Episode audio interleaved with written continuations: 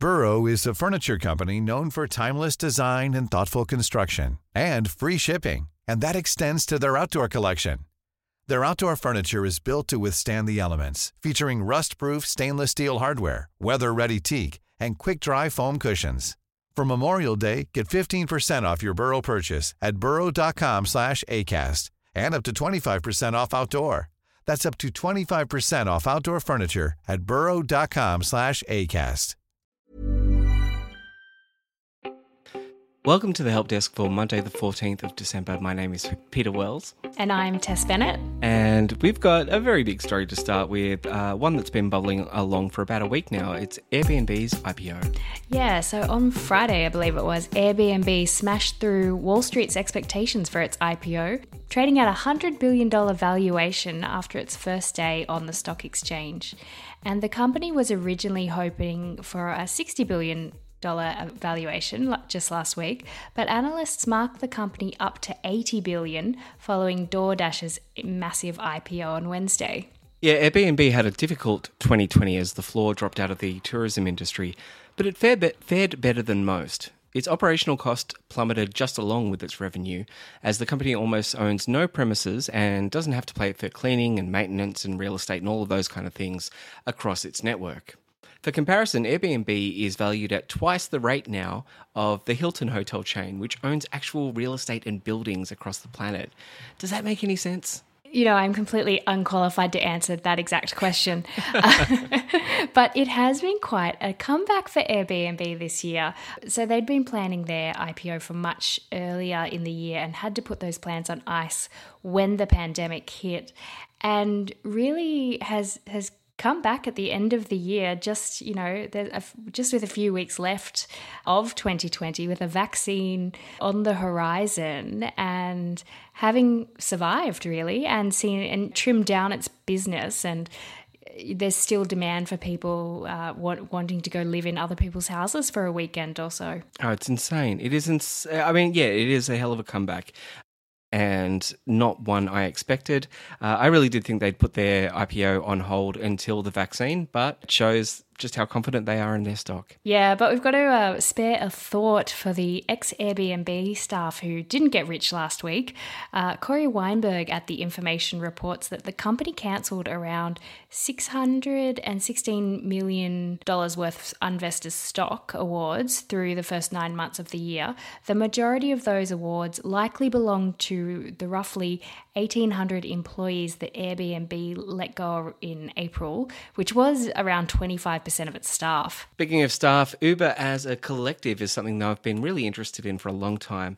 And so the publication in these times has a story about the ride sharing app that you can feel good about. The service is called Drivers Cooperative and it's been in development for the last year and is launching in 2021 in, in New York. Now, this article is just a kind of uh, feature piece on the company itself and its founders, but Drivers Co op aims to feature all of the services and convenience of the ride sharing apps Uber and Lyft, but without any of that rider's guilt. So, specifically, the service will take 15% in fees from the driver, which is 10% less than Uber and Lyft, while organising to pay for petrol and servicing of its drivers' cars, something that Uber and Lyft don't offer. And in fact, something we we don't often talk about in these when we talk about Uber and Lyft is the the drivers are sort of loaning the company money to work for them by mm-hmm. paying their own insurance and their own maintenance and their own petrol costs.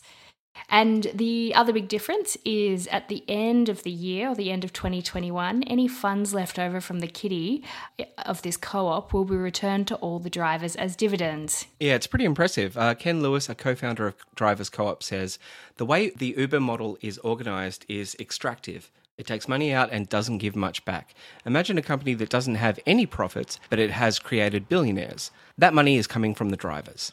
So uh, th- there's a couple of different versions of this that have been popping up in some of the smaller cities around America. So I, have been following one for about the last year down in Austin, Texas. Austin has banned Uber and Lyft from its city and and has its own kind of cooperative drive drive share ride share thing there.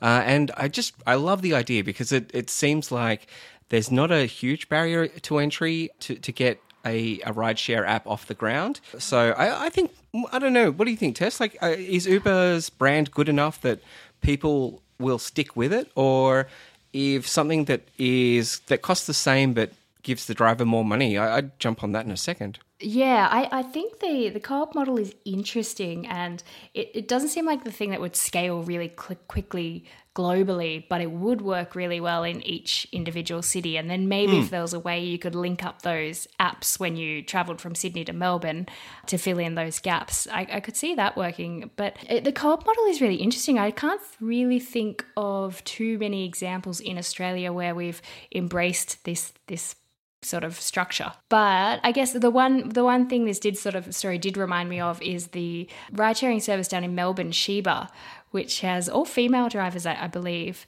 and they had a pub uh, equity crowdfunding raise not long ago, and a lot of their drivers actually bought stock at a small valuation or for a small amount of money to buy into the company as a way of supporting it. So it's really interesting there that that I think any way where you can bring your employees in to be co owners of the business is a positive result. Moving on, and of course, one of the big stories last week was Salesforce buying Slack. And Fast Company have actually followed up on that story with uh, a very good article arguing that this is once again an argument for antitrust. So, Fast Company points out that the CEO of of Slack, sorry, Stuart Butterfield, has previously made it clear that he never really wanted to sell to any company. We talked about this when the acquisition went through, but he found it harder and harder to fight against Microsoft's uh, largely copycat product teams. Yeah, so this article uh, goes on to say that Slack's uh, decision to be acquired by Salesforce indicates a defensive acquisition where a company is no longer able to compete independently against the tech giants.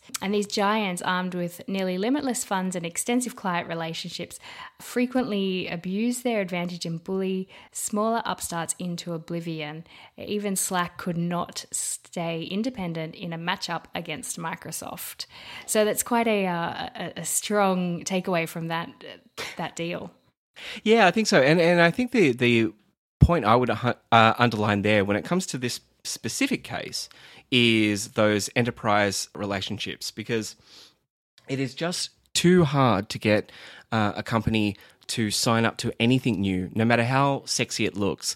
Uh, it's it's easy to get the uh, startups to jump on board, but you know, a giant company that has lots of levels of security is always going to go for Microsoft over anything else. So, Microsoft has so far avoided antitrust scrutiny this time around that Facebook, Google, and Amazon are facing. But as this article also notes, Slack did file an antitrust complaint against Microsoft in the EU back in July. And its complaint there was that Microsoft was using its market power to crush competition by bundling Teams, its Slack rival, with Microsoft Office. So, as you're saying, just those existing enterprise relationships and trust, and you know, Microsoft already having that in with all those enterprises, Slack was saying that that, that was unfair for them to compete against. Speaking of defensive acquisitions, Twitter has acquired Squad, a screen sharing app that I've never heard of. So, once again, this shows just how old I am. Apparently, it's very popular with young girls. Have you heard of it, Tess? No, I hadn't. And I had to sort of look at a picture or a screenshot of it to get a concept of it. But it's, it's kind of like a fun Zoom when you're yeah. uh, in, a, in a video chat, but also sharing your screen. So, like, imagine like a really fun version of your meeting at work. exactly right. Yeah, it's, it's, Zoom for kids. So it, it looks quite interesting. Uh, beta versions of Twitter, of the Twitter app, recently have shown a chat room like interface and audio sharing.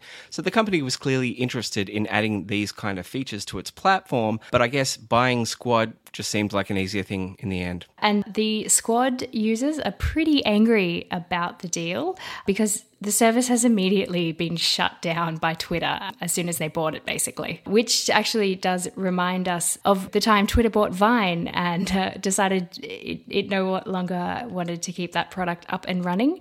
And mm-hmm. those upset users later rallied behind TikTok.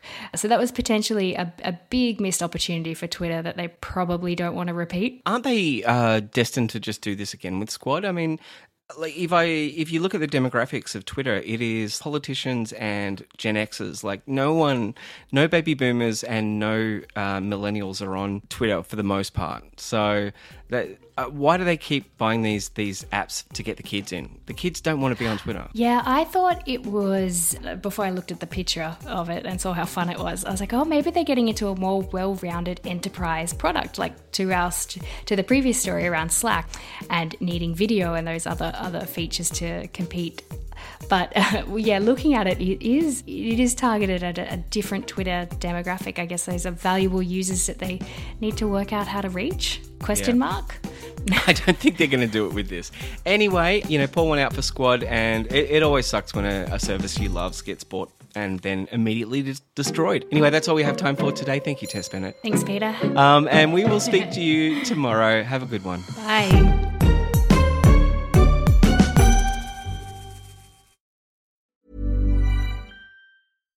Hey, it's Paige DeSorbo from Giggly Squad. High quality fashion without the price tag. Say hello to Quince. I'm snagging high-end essentials like cozy cashmere sweaters, sleek leather jackets, fine jewelry, and so much more. With Quince being 50 to 80% less than similar brands. And they partner with factories that prioritize safe, ethical, and responsible manufacturing. I love that. Luxury quality within reach. Go to quince.com slash style to get free shipping and 365 day returns on your next order. Quince.com slash style.